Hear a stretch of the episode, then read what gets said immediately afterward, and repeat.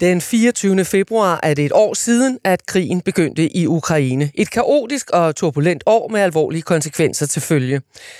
Den danske regnskabssæson er næsten overstået med dagens regnskab fra FL Schmidt. GN Store Nord er endnu engang i vælten.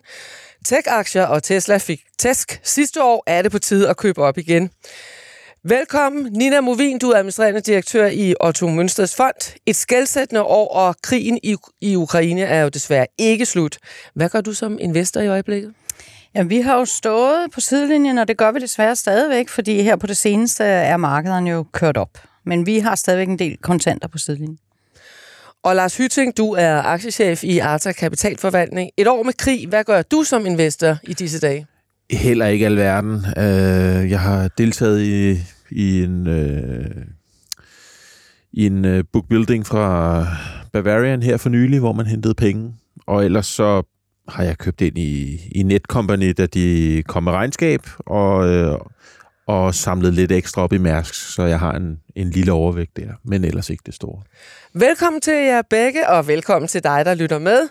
Den danske regnskabssæson nærmer sig sin afslutning. Vi ser nærmere på mulighederne og dykker ned i vores All-Star-portefølje, hvor sportstøjgiganten Adidas ser ud til at inkassere en større losing. Mit navn er Tina Rising.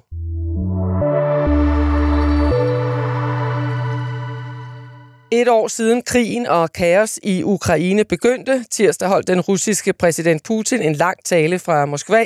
Krigen ser desværre ikke ud til at blive indstillet forløbig. Økonomisk også et turbulent år. Energipriserne røg i vejret, aktiekurser blev halveret. Nu er gaspriserne gået ned igen, og aktiekurser er gået op. Lad os lige få en status øh, her i studiet på, hvordan I vil beskrive øh, dette år. Hvad siger du, Nina? turbulent, som øh, var det udtryk, du brugte, tror jeg betegner det rigtig godt. Ikke? Og vi har jo også set nogle aktiemarkeder, som har kørt op og ned, og nogle energimarkeder, som har kørt øh, op og så ned igen. Så, så det har jo været meget vanskeligt at forholde sig til den her forfærdelige krig i Europa, og det har også været svært for os som investorer. Nu ser det ud som om, at tingene er ved at falde til ro på en eller anden måde, men det er jo ret exceptionelt, at blandt andet energipriserne er kommet så langt ned. Og det skyldes jo, at vi har været gode til at spare på energien, vi har været gode til at få øh, alternativer ind, og det synes jeg har været rigtig, rigtig positivt. Og hvad siger du, øh, Lars Hyting, hvordan vil du beskrive det her år? Jamen, jeg synes, det har været et meget, meget udfordrende år, og, øh, og det har været rigtig svært at, at sidde i, i den position, som, som Nina og jeg og flere andre gør, øh, fordi stort set alt er faldet. Øh, det, har, det har været rigtig vanskeligt. Øh, normalt så, så de her, en balanceret strategi, hvor du har henholdsvis nogle, nogle aktier og nogle obligationer og, øh, og andre aktiver, altså kan du afbøde noget af faldet ved at have noget spredning, men problemet har bare været, at ja, alt er faldet. Og hvis vi kigger bare på, på danske realkreditobligationer, som normalt er en forholdsvis sikker investering, altså så er det jo faldet lige så meget, som aktiemarkedet gjorde, og, øh, og det har altså gjort rundt, øh, rundt omkring. Du sagde, at øh, du har haft øh, pukken lidt fremme og været ude og købe lidt op i blandt andet øh, Mærsk. Øh, nu har vi jo også set, at fragtraterne er, er faldet. Hvad får dig til at købe op i, i Mærsk? Jamen, øh, jeg synes, at, øh, at Mærsk efterhånden er, er blevet en aktie, som, øh, som jeg kan regne på. Altså, jeg, jeg er fundamentalist, og jeg kan godt lide at kunne regne tingene efter. Og, øh, og hele det her konglomerat-tankegang, den er efterhånden øh, godt og grundigt ude af bøgerne, når det kommer til Mærsk. Altså, nu kan man faktisk lave en værdiansættelse. Og, øh, og med mindre af, af verdensøkonomien decideret falder ud over skranten, så, øh, så synes jeg, at Mærsk ser interessant ud. Den er blevet for nylig jo kaldt verdens billigste aktie med en PE-værdi på 1,42. Øh, kursen ligger på, på, på knap øh, 16.000. Øh, den er faldet øh, 19 procent. Øh, hvordan ser du mulighederne? Jamen, øh, jeg er langsigtet, og, øh, og jeg er den overbevisning, at, at vi, øh, vi altid skal have varer fragtet rundt i verden. I nogle perioder mere end i andre perioder, men, øh, men Mærsk har, har de, de sidste år her skovlet penge ind, og alt imens har man trimmet forretningen. Og man har lavet nogle fornuftige opkøb, så man har faktisk styrket, man har brugt noget af al den cash, man har genereret til faktisk at, at styrke forretningen. Der kommer et historisk udbytte her senere i år til, til investorerne for året, der gik, men der er stadig blevet investeret godt og grundigt mm. i, i den eksisterende forretning. Hva, hvad siger du, Nina, om Mærsk? Er det noget for dig? Ja, vi er langt Mærsk og kan rigtig godt lide selskabet og er meget, meget enige også i værdiansættelsen. Og selvfølgelig er der på lang sigt en eller anden udfordring, vil vi stadigvæk blive ved med at transportere lige så mange ting rundt, og kan vi 3D-printe mere og sådan noget. Men det er altså på meget lang sigt. På, jeg synes, det ser spændende ud, og det er en god værdiansættelse. Og Lars, øh, du var også ude og deltage i den her kapitaludvidelse i øh, Bavarian Nordic. Øh, jeg læste, du havde været til møde med ledelsen i, i mandags. Hvad fik dig til at deltage i kapitaludvidelsen? Øhm, jamen, øh, altså det er jo... Jeg kigger meget på, hvad det er, man køber. Og, øh, og det er nogle, øh, nogle vacciner, som, som har sin berettigelse. Og vel at mærke, køber man af en, af en sælger, der er presset. Altså, det er en form for brandudsalg. Så det er ikke øh, en situation, hvor at man betaler øh, en, en ekstra ordinær høj pris for de her varer, eller de her vacciner, man er ude og, ude og erhverve. Så jeg kan sådan set sagtens regne det hjem. Altså, problemet er bare, at, at jeg synes, at ledelsen i, i Bavarian, de, de vil alt muligt på den halve tid. Og det er, sådan, det er ikke alle af de her idéer og projekter, der, der er alligevel lykkedes, så det skal man lige sådan overveje. Og derfor så er det heller ikke, fordi jeg har øget min, øh, min ejerandel voldsomt i selskabet. Altså nu udstedte man op til 10% af aktiekapitalen. Så, øh, så hvis jeg bare skulle bibeholde min ejerandel, så skulle jeg jo deltage med mm. noget. Mm. Øh, så det er jo den næstmest øh, populære aktie efter Novo Nordisk. Det viser i hvert fald en undersøgelse fra Dansk Aktionærforening. Øh, Men det er jo altså også en aktie, der har taget mange ture i, i rusjebanen. Nina, er Bavarian Nordic øh, noget for dig? Vi har været inde i den, og og solgt øh, helt i bund for, det ved jeg ikke, 6 måneder siden, 7 måneder siden, jeg kan ikke huske det. Øh, jeg har kigget også på kapitaluden. Jeg er meget enig i din analyse af den, og vi har, vi har ikke købt ind i den endnu. Men, øh, og det er også, der findes jo mange ala Bavarian ude i verden, men vi sidder og kigger på Bavarian, fordi den er dansk, og den er da spændende, men, men der er mange, og der er også mange ombudet, så, så det, skal, det er jeg ikke sikker på. Har du deltaget i, øh, i nogle opkøb her for nylig? Du startede med at sige, at I var lidt på sidelinjen, øh, og du har noget, noget cash også. Nu hører vi, at Lars har haft punkten lidt frem. Har du øh, haft pengepunkten for lidt frem? Meget behersket, vil jeg sige. Uh, vi har købt uh, lidt op i John Deere, som jeg jo anser som et øh, robotselskab i virkeligheden, selvom det er øh, landbrugsmaskiner. Øh, så har jeg jo købt øh, op i ABB, som øh, er den elektriske, øh, kan man sige, bølge. Øh, og så øh, både FLS og NKT, som jo også var ude her til morgen, er nogen, vi har, og der har jeg adderet lidt.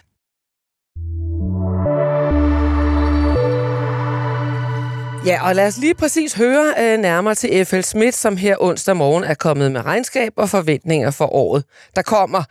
Det er ikke gået lige så godt med at indfange nye ordre for FL Schmidt, som analytikerne i hvert fald havde håbet på. De fleste nøgletal var jo kendt på forhånd, men ordreindgang her for fjerde kvartal var ikke. Analytikerne havde håbet, håbet på en ordreindgang på 6,6 øh, milliarder i kvartalet, mens den lander på 6 milliarder. Nina, du har jo aktien, og den er steget øh, 80, næsten 80 procent siden oktober. Hvad siger du øh, til, til dagens tal fra FL Smith?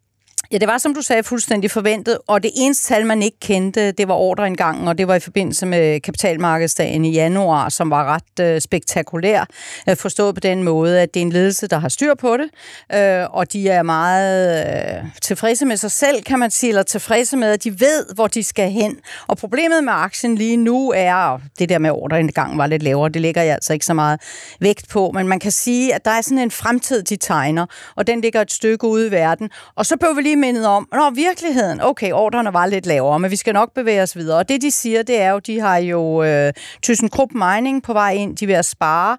Det er et år af simplicity, som de siger. Der skal ikke være to juridiske afdelinger og to administrationskontorer, etc., etc., men derudover skal de også være tættere på kunderne. Og øh, det, CEO'en derude er jo meget, meget confident på sit ledelsesteam, og øh, jeg kan jo ikke lade være at sige, at på kapitalmarkedsdagen, der sagde han, at han havde et ledelsesteam, der var dygtige til at implementere øh, øh, de to strategier, de har, en for cement og en for mining, de var måske ikke så sleek presenters, underforstået, at de var ikke så dygtige til at præsentere. Men det er vi som investorer fuldstændig ligeglade Ja, med, ja. bare at tingene kommer til at køre. Og det lyder sådan. Og ja, ordren engang var lidt lavere, og ja, aktien sætter sig i et marked, der i øvrigt er lidt skidt. Men det handler om, fremtiden er lys, men vi skal lige derhen. Og det er jo Finn der, Mikko Keto, øh, hvis man udtaler det sådan, som er jo topchef efter Tom, Thomas Schulz.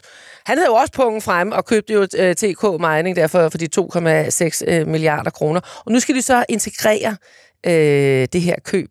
Hvad, hvad er dit indtryk af, af topchefen der? Øh, meget positiv Ja. og meget klar på at integrere, og der er også lavet en hel række ting om i øh, virksomheden, blandt andet den måde, de arbejder med kunderne på, og mindre projekter. Der er jo det specielle ved det køb, at de vidste jo i lang tid, de købte, og så skulle de vente, vente, vente, og først for nylig, jeg tror det var i september, fik de lov til at kigge, hvad var der egentlig i den der boks, de har købt, og det tror jeg faktisk, de er rigtig tilfredse med, men det er klart, at nu er det jo noget med kostcutting og så videre og så videre. Men jeg tror virkelig, de er tilfredse, og det de siger, det er, vi kan få TK Mining til at blive lige så effektiv, som vi er i FLS, mining-delen. Men, men, men øh, investorerne sender jo, øh, de andre investorer sender aktien lidt øh, ned øh, her i dag. Øh, 4 procent sidst jeg, sidst jeg kiggede. Hvad siger du til, til det? Den er steget så enormt. Altså, det var du Ja. selv inde på, så det, det, 80 var procent helt, siden oktober. det var helt forventet. Der var en øh, analytiker fra Sydbank, Mikkel Emil Jensen, han udtalte i januar til børsen efter den her kapitalmarkedsdag, at der hviler lidt en forbandelse over FL Schmidt i forhold til den historiske performance. Spørgsmålet er, om Mikko Keto, øh, den nye topchef, er manden, der kan få forbandelsen til at lette. Er du, øh, mener du, at det er ham? Ja, det mener jeg. Og jeg mener samtidig selvfølgelig, det man stiller spørgsmålstegn ved, det er jo cementdivisionen, og hvor effektiv kan de blive, og hvor tæt på kunderne kan de komme. Og der var en rigtig god på kapitalsmarkedsdag, en præsentation af det, man kan gå ind på nettet øh, og lytte den. Men det var ligesom lige i starten, der sagde han, ah, altså CEO'en, vi skal også have cement op og køre. Han sagde ikke, de ville sælge den fra, og det, jeg tror jeg ikke, de vil. Men der var sådan et, vi har to strategier, vi har en for cement og en for mining og sådan noget. Han virkede meget, meget confident, og det cement selv siger, vi kan lære af mining. Vi kan lære at være tæt på kunderne, vi kan lære at udvikle servicedelen, vi kan lære at lave grønt cement. ja, okay. Lars, hvad siger du til FL Schmidt? Jamen, øh, ja, ordreindgangen, der skuffer, det er jo sådan set den første rise i lakken, der nærmest kommer, øh, siden at den nye øh, ledelse trådte til, og, og derfor så tager aktien lige en lille tur ned. Øh, træerne vokser ikke helt ind i himlen, men, øh, men det er jo gået øh, rigtig godt alligevel. Øh, altså, jeg bemærker også, at man lige nævner, at cement står over for et udfordrende år. Mm. Øh, og ellers så handler det jo om, om det her integration, integration, integration, og og jeg, jeg er også sådan lidt, lidt luren ved, ved det her, øh, men det, det er simpelthen alene på grund af historikken, øh, at, at der har FLS altså ikke lige været så stærke.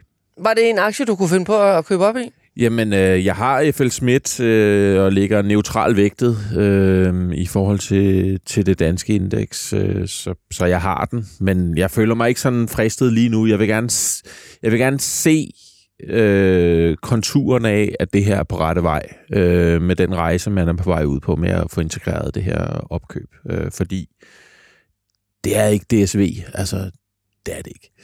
og hvad mener du, når, du- når du siger sådan? Jamen, det er, at de er verdensmestre i at integrere det, de køber. Ja. Og, og det har FL Schmidt altså endnu til gode at, at overbevise mig om, at de også er. Og, og Nina, tror du, at øh, den nye topchef, han kan det her? Det er det bedste bud, vi har set so far, så det tror jeg faktisk, ja. Og med FL Schmidt-regnskabet her, så er øh, regnskabssæsonen, i hvert fald den danske, næsten ved at være overstået. Vi mangler G, øh, hvad hedder det, Genmap og ISS blandt andet. ISS øh, runder vi lige, lige om lidt, fordi det er jo en aktie, vi har i vores portefølje. Men hvordan synes I, at øh, de danske selskaber har klaret regnskabssæsonen, Lars? Jamen, jeg synes, at det har været, øh, været ret overbevisende, faktisk. Selvfølgelig er der nogen, der falder udenfor, men, men altså på forhånd, øh, da vi gik ind i, i februar måned her, der var danske aktier neutral øh, i, i forhold til, til januar, øh, og er oppe 5,5 procent. Nu falder vi lidt i dag. Øh, og det er jo borget af, at, at selskaberne har leveret. Øh, der har været to elementer, der har været meget dominerende her. Et, hvordan har du gjort det i året, der gik? Og to, hvad forventer du af, af det, der kommer? Øh, altså guidance.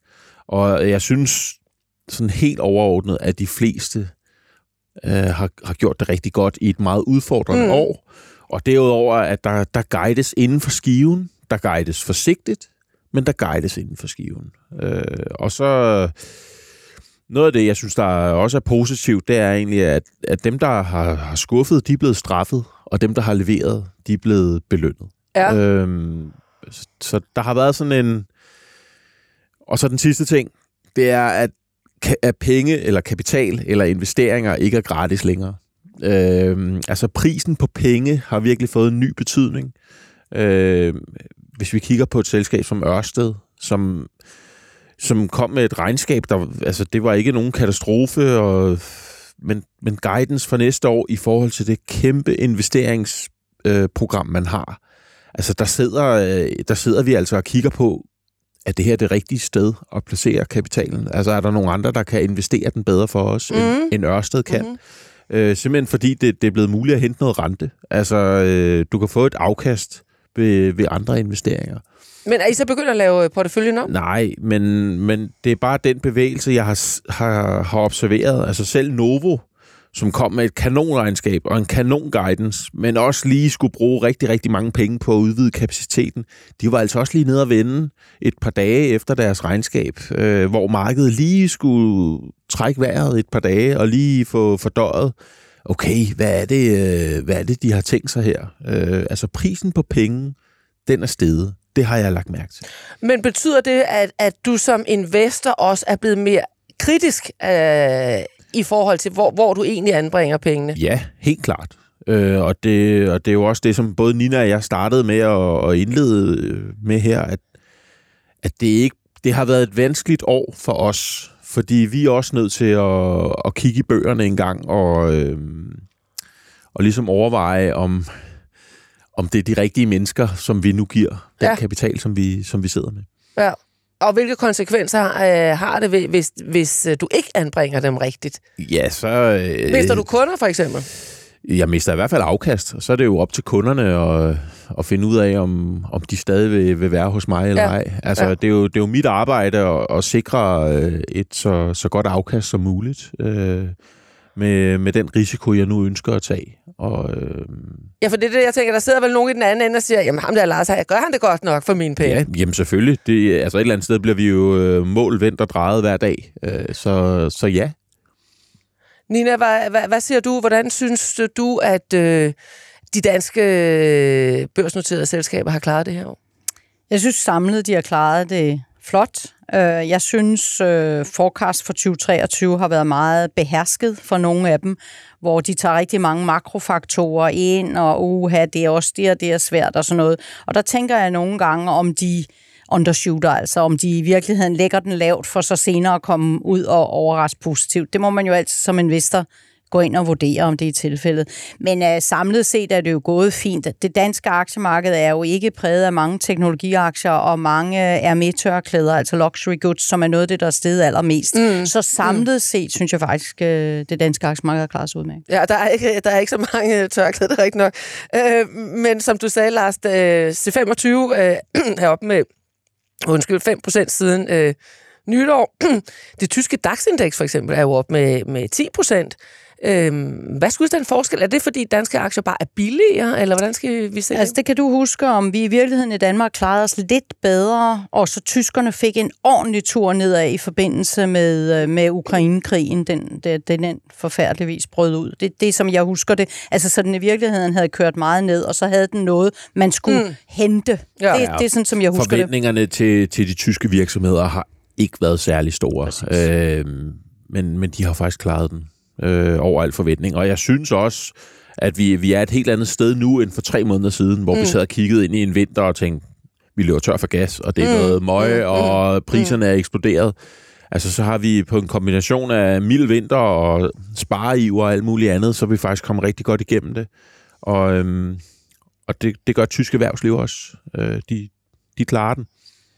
De lukkede jo ned faktisk, nogle af metalsmelterne og så videre. Altså det var jo rigtig alvorligt for dem med gassen. Lad os vende tilbage til, øh, hvordan øh, fremtiden øh, øh, tegner sig, når vi øh, runder tech-aktierne øh, øh, senere. nu skal vi nemlig have et blik på vores portefølje. Vi skal lige have et kig på vores øh, portefølje, hvor vi har fået stillet 600.000 kroner til rådighed af Saxo Banks. Pengene skal gå til et godt formål. Og det er sådan, at porteføljen lige nu er på 633.478,85. Og det er jo godt. Yes.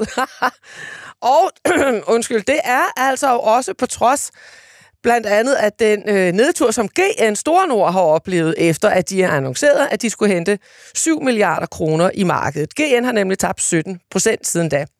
Og i dag onsdag er næstformanden Jutta Pekka Pertula ude og sige til børsen, at meldingen fra GN har været præget af uklarheder og misforståelser fra selskabets side. Han præciserer, at ønsket hedder op, op til 7 milliarder kroner. Lars Hyssing, øh, du har købt øh, aktien til vores portefølje. Hvad siger du til det her? Jamen i det hele taget, så hele processen omkring GN her, øh, siden de kom med den her meddelelse om, om kapitaludvidelse, det synes jeg bare har været en katastrofe. Øh, og, og på alle måder den, den forkerte beslutning. Altså jeg husker, at helt tilbage fra lagerbøgerne på side 1, min tid på CBS i 1900 og rødkål. Altså der står, øh, der står altså, at man skal maksimere aktionærernes værdi. Og hvis der er noget, som man ikke gør her, så er det at, at maksimere aktionærernes værdi. Øh, du ser helt ked ud af det også, når ja, du siger men det. Jeg, altså, jeg, har, jeg kan huske, Simon han havde hævet fat i mig lige da meddelelsen var kommet, og vi lavede... Øh, vi fik hurtigt lavet en artikel. Og så har jeg sådan set været øh, gået i hi siden, fordi jeg lige har skulle... Øh, okay, ja. Jeg har lige du skulle, skulle, skulle sunde dig lidt. Jeg har lige skulle sunde ja, mig lidt. jeg kan godt se, du ser lidt uh, mærket ud af lige det. Lige få uh, fordøjet det en gang, hvad, hvad det er, der foregår, og prøve at danne mig et overblik. Ja. Øh, og, og nu er der gået lidt tid, og nu synes jeg, jeg har overblikket.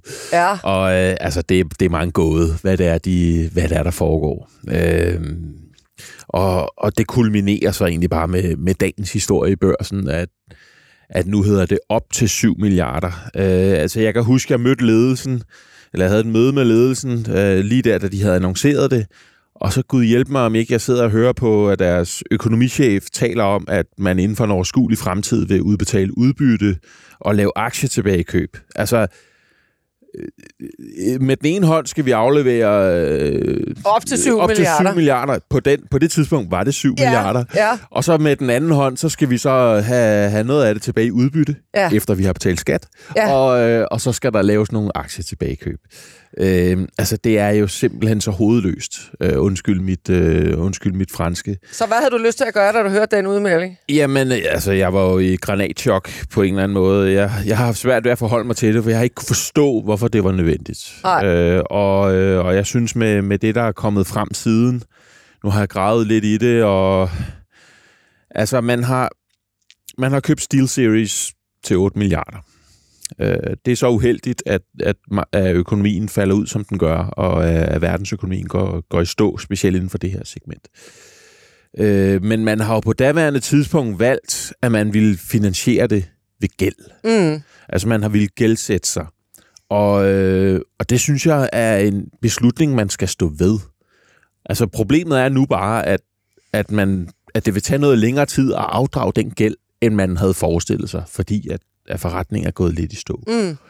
Men, øh, men sådan er det. Altså, så må man jo, så må man jo arbejde sig ud af det. Øh, Tag arbejdstøjet på, det tror jeg også, han på. Øh, altså, tro mig, Jakob Aarup, han overtog ISS, som var en rodebutik uden lige med forretningsområder i hele verden, fuldstændig uoverskueligt, og en kæmpe, kæmpe gæld.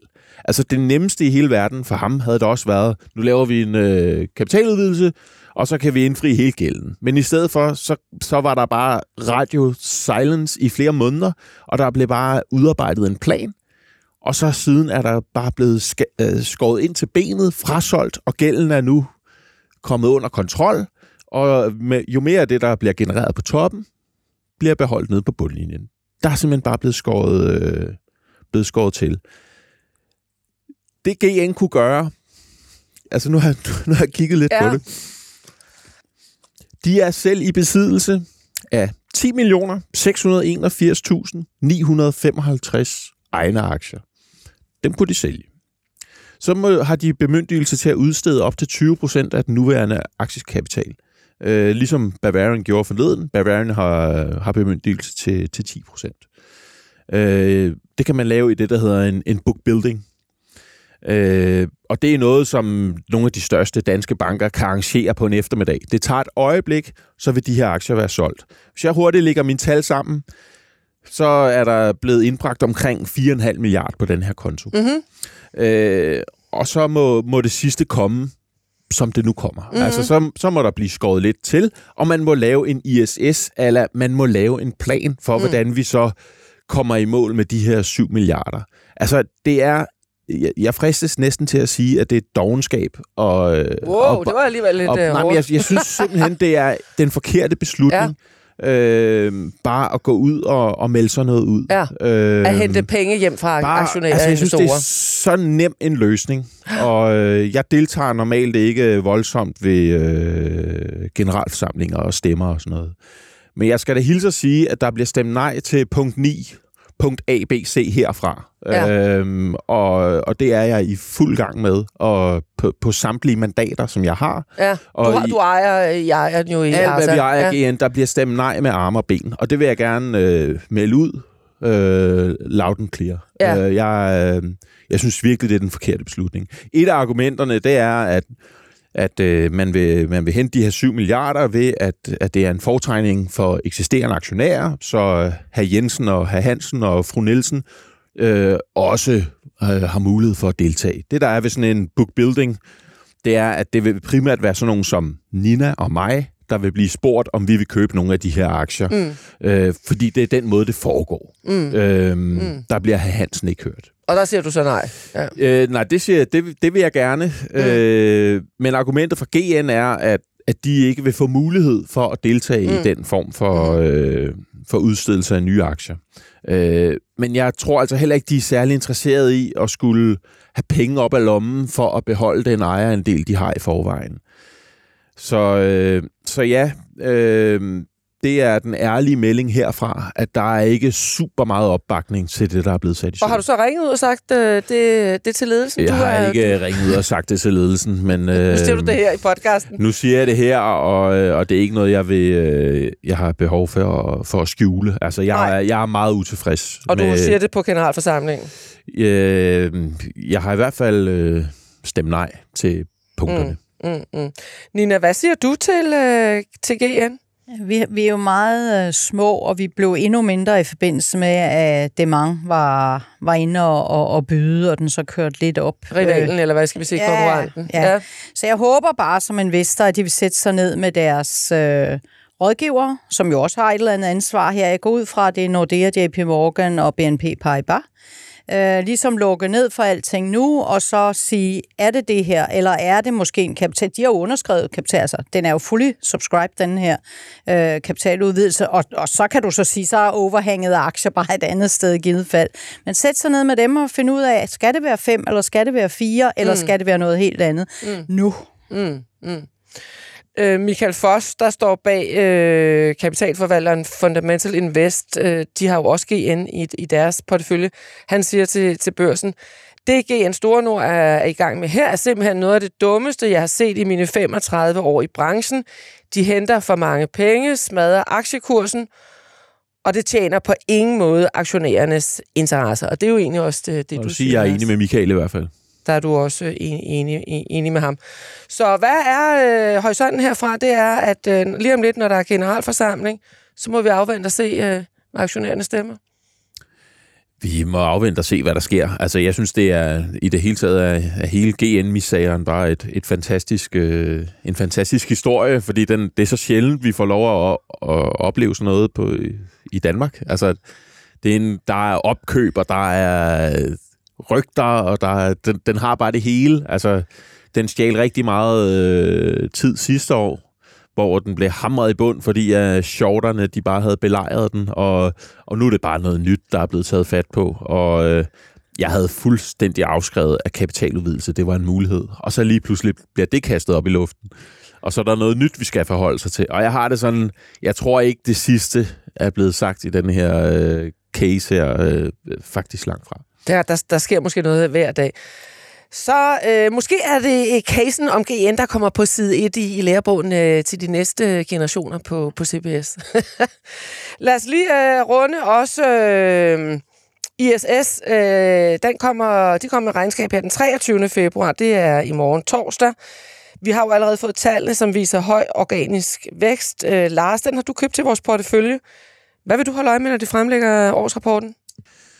Jamen, øh, nu nævnte jeg jo Jakob før, og den turnaround, han har sat i gang. Øh, så øh, jeg forventer egentlig bare, at den kører på skinner. Og at, Du forventer, at han har arbejdstøjet på.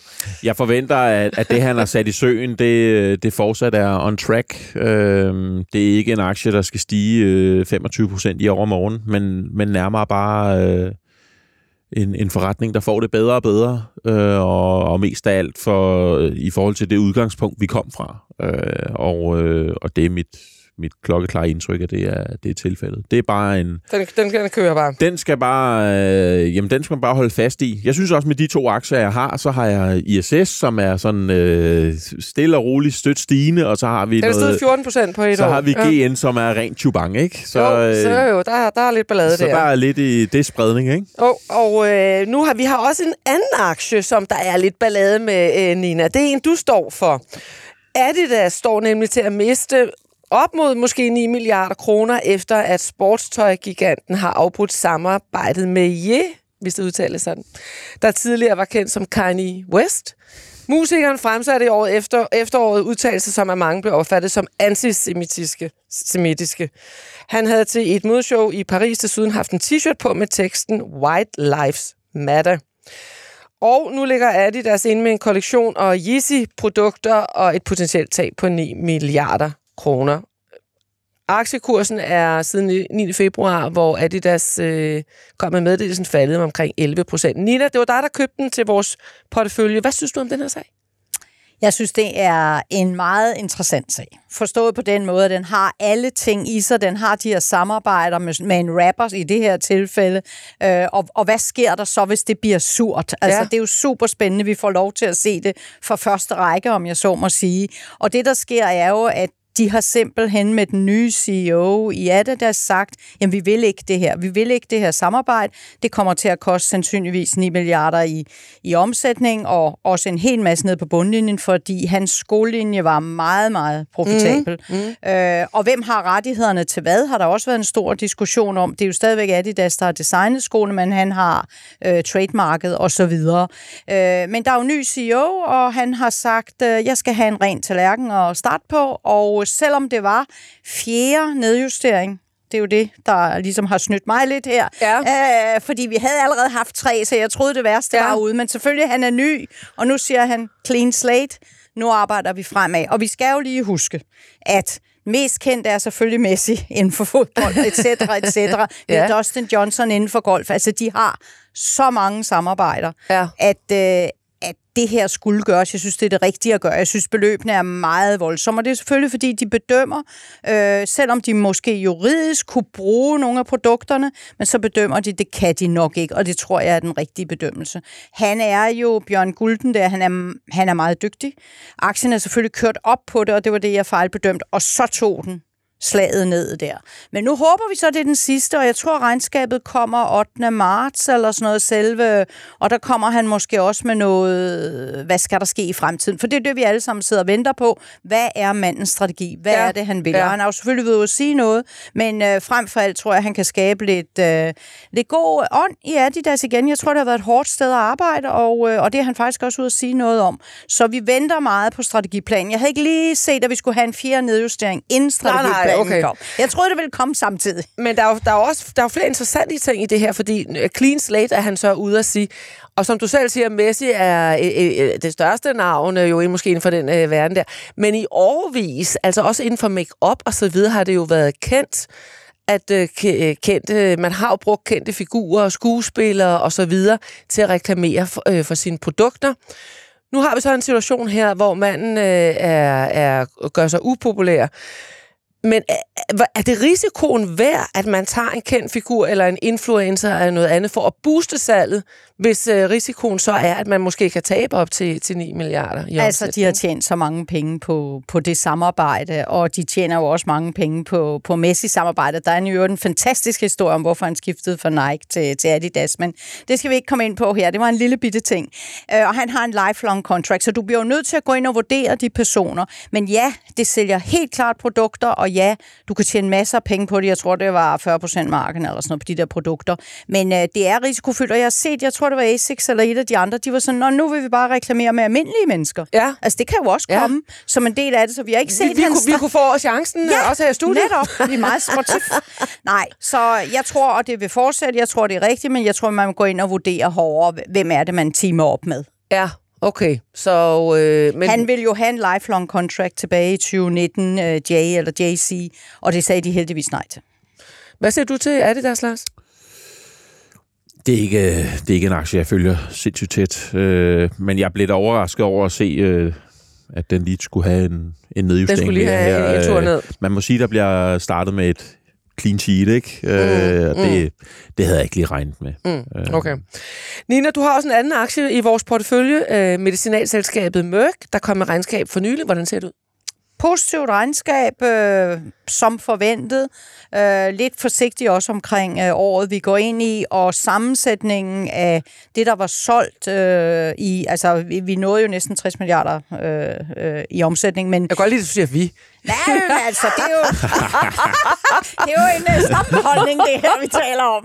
Uh, så så der, der vil jeg sige, at der var, uh, der var selvfølgelig de sædvanlige produkter, Katuda og så videre, men så var der også en del salg af altså covid-vaccine. Ikke? Så sammensætningen var lidt anderledes, meget positiv, stadigvæk positiv uh, produktpipeline. Alt øh, i alt øh, i hvert fald godt, hvis vi ser på det samlede øh, portefølje, som er jo op med, øh, med øh, 33.000. Det er jo godt. Lad os håbe, at vi, vi kan følge den track. Så runder vi podcasten af her med et blik på tech-aktier og Tesla, der jo fik store tæsk sidste år. Det er lidt sådan, det er sådan en alkoholtest at skulle sige det her, kan jeg mærke. Men jeg er selvfølgelig heldigvis ædru. Spørgsmålet er, om det er på tide at købe op nu. Alle de store tech-aktier faldt som sten sidste år. Investorerne mistede troen på, at de kunne klare sig igennem krig og økonomisk usikkerhed. Det teknologitunge Nasdaq-indeks dykkede med 33 procent sidste år, og er nu steget 12 procent siden nytår. Alene Meta-aktien, som står bag Facebook og Instagram, er steget 43 procent i år. Tesla, som også fik voldsomme fald sidste år, er steget med omkring 90 procent øh, siden nytår. Nu var der så lidt øh, uro på Wall Street her i aftes. Øh, Nina, hvad siger du som investor til tech-aktierne og Tesla? Jamen altså... Har du fået troen øh, på dem tilbage? Ja, ja. Og vi skal også snart øh, tilbage ind. For vores store risiko i beholdningen, nu er vi jo gået, vi er ikke i nul, men vi er meget langt ned. Vi er også kommet for langt ned, og det er jo bare ud fra sådan en risikobetragtning. Men, men altså, det handler om, at øh, hver gang renterne stiger, så falder tæk, ikke? Og nu har renterne så taget lidt med ro, og så kan de komme lidt op igen. Det er sådan på overfladen, det makroøkonomiske, Men det, det handler om nede under, det, det, er, det er mange ting. Men det er især to ting. Øh, det handler selvfølgelig om det her artificial intelligence, OpenAI, hvem er bedst til det, og kan nogen tro Google, øh, Alphabet, øh, hvis de bliver rigtig gode til det her. Microsoft for eksempel, kan få det indbygget, kan få Bing, deres søgemaskine, til at være god og sådan noget. Der er en hel masse omkring det, men jeg tror faktisk overordnet set, det mest bemærkelsesværdige, det er, at den indgriben, der har været omkring øh, privacy, omkring dine kundedata og hvad du, hvad du køber mm. og sådan noget, mm. det er jo faktisk blevet alvor nu, og det er blevet gennemført, og der kommer flere bøder, og det betyder, at det er gået op for tekstselskaberne, at data, det er ikke frit. De bliver nødt til at have noget kundeagering, nogle data, de ejer. Og hvem ejer data? Jamen, det er jo ikke nødvendigvis de store mastodonter. De skal sådan øve sig på at komme til at eje øh, data. Det kan være sådan noget som, nu ser vi Netflix, der har du en Netflix-konto. Vi ser, øh, når du bestiller mad, så har du en, en, en konto der og sådan noget. Så det er ligesom, at de selskaber, der har rigtig kundeageren, jamen, øh, de kan måske vinde lidt frem, for de har ret til de data. De har bedt om ret til de data, og de har de data. Så data er ikke længere gratis, og det var jo det, som mange af mastodanterne kom op på.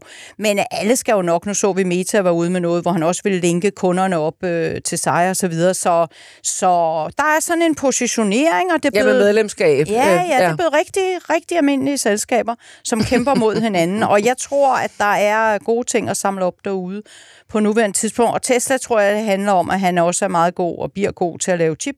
Det er jo alt, chipproducenterne sidder på meget af det her. Øh, så er det så ikke så... Der har været nogle meget uheldige sager med nogle biler, der... Det, det er jo helt forfærdeligt, altså, øh, med det der self-driving system, og så har kørt øh, en hel del mennesker ned og sådan noget. Altså, det, er jo, det er jo helt mm. forfærdeligt, ikke? Men, øh, men det er på grund af den... Man mener, at den teknologiske, kan man sige, viden er længere frem. Så det er et Det spørgsmål, er, øh, det, det er bliver, et det er spændende. teknologi, ja. Lars øh, Hytting, hvad siger du til tech-aktier og Tesla? Øh, altså Tesla er noget, jeg aldrig rigtig har kunne øh, få min lommeregner til at, at spytte ud. Øh, noget, der bare nærmede sig den markedsværdi, som, øh, som markedet tillægger aktien, selvom den er faldet øh, en del. Øh, de øvrige, jamen jeg, jeg har ikke direkte positioner i, i tech eller, øh, eller øh, amerikanske virksomheder for den sags skyld. Altså det, jeg, jeg fokuserer på, på det, jeg øh, ved mest om, og det er, hvad der foregår her i Skandinavien. Så, øh, så min allokering til, til globale aktier eller amerikanske aktier, det er via såkaldte ETF'er, som er sådan nogle øh, passive investeringer, som egentlig bare følger et indeks. Så, så jeg, jeg ligger sådan set neutral. Ja. Øh, Hvad med Netcompany? Jamen, det er jo, øh, det er jo en dansk aktie, mm. så det er jo, det er jo en, jeg har en holdning til, og, og en, hvor jeg har lidt mere end, end, end vægten er i... Den blev jo sendt kraftigt ned sidste år, og den Ja. er, og ligger stadigvæk i minus, men den er jo kravlet et godt stykke opad. Ja. Hvad synes du om den? Jamen, øh, åh, det, det, det bliver næsten som, jeg sætter den samme plade på hele tiden, men, men altså, som, som langsigtet investor, der, der, der har jeg ikke så meget fokus på den kortsigtede sløj. Øh, og øh, Netcompany havde et hårdt år sidste år, men, men også øh, for hårdt i min optik. Så du har tiltro øh, jeg til har selskabet? fin tiltro til selskabet på den lange bane, og, og i det øjeblik, jeg ikke har det, jamen så, øh, så stemmer jeg med, øh, med mm. det, jeg nu kan stemme, Mm. og det er med at, at ikke have aktien. Ja. Øh, men der er stadig tillid til, at det vil være en fornuftig investering. Nina, nu så vi lidt, øh, lidt øh, uro på, på Wall Street øh, i aftes omkring, hvor er det forbrugerne vil bruge deres penge. Øh, er det noget, du øh, forstår? Ja, altså, der var jo dels noget renteuro, men der var frem for alt, kom der jo regnskab for både Walmart og Home Depot, og især Home Depot var, var et skuffende regnskab, og, og jeg ser den, det isoleret, begge to var ude med 2023, bliver vanskeligt, øh, forbrugerne har færre penge mellem hænderne, øh, men jeg ser især Home Depot som noget, jeg ser i mange aktier i øjeblikket, og det er det, jeg kalder normalisering efter covid. Og, og nogle gange, så sidder vi og prøver at analysere som sindssyg på, hvad var det lige, der skete. Men i virkeligheden, det der skete, var, at vi får alle sammen, for os var det så IKEA, men øh, de får ud og købte spånblader og alt muligt, og skulle Ja. bygge og skulle gøre ved. Og, og den, det er jo ligesom overstået. Nu vil vi gerne ud og rejse og, og lave nogle andre ting. Så jeg ser det lidt som en normalisering. Men uh, Walmart er jo en af de største private employer altså i USA, og det er klart, når de er ude og sige, at uh, nu strammer det altså lidt til, og vi er lidt bekymrede, jamen, så sætter det sig lidt ligesom sådan en, en dyne, og når vi så samtidig har noget, noget på rentesiden. Ikke? Så forbrugerne har det måske mindre godt, end vi i virkeligheden troede. Så, så det er jo en første indikation af, hvad der sker. Det er derfor, vi følger Walmart-regnskabet ret tit. Og nu øh, begyndte vi ved podcasten her med, med at, ligesom at, at tage status på, hvordan det her år har været, siden øh, krigen i Ukraine begyndte. Er der nogen øh, tegn øh, i øjeblikket, som gør, at der er noget, I vil holde ekstra øje med her de næste øh, uger, øh, hvis vi ser ligesom på det, på, det, på det store billede? Hvad siger du, Nina? Helt klart, øh, altså råvarer, energi øh, er noget af det, som, øh, som jeg vil holde øje med. Nu kommer vi jo ind mod sommeren, så forbrugeren som sådan har jo ikke mærket de her fald, der har været i energipriserne øh, endnu, så de er stadigvæk ret hårdt spændt for. Øh, vi har inflationen også stadigvæk, så makrobilledet bliver vi nødt til at holde fokus på fortsat, men selvfølgelig kigger vi også på de enkelte selskaber. Og hvad, hvad, hvad siger du, Lars? Hvad vil du holde øje med? Jamen, jeg er meget enig med Nina. Det er svært at være uenig.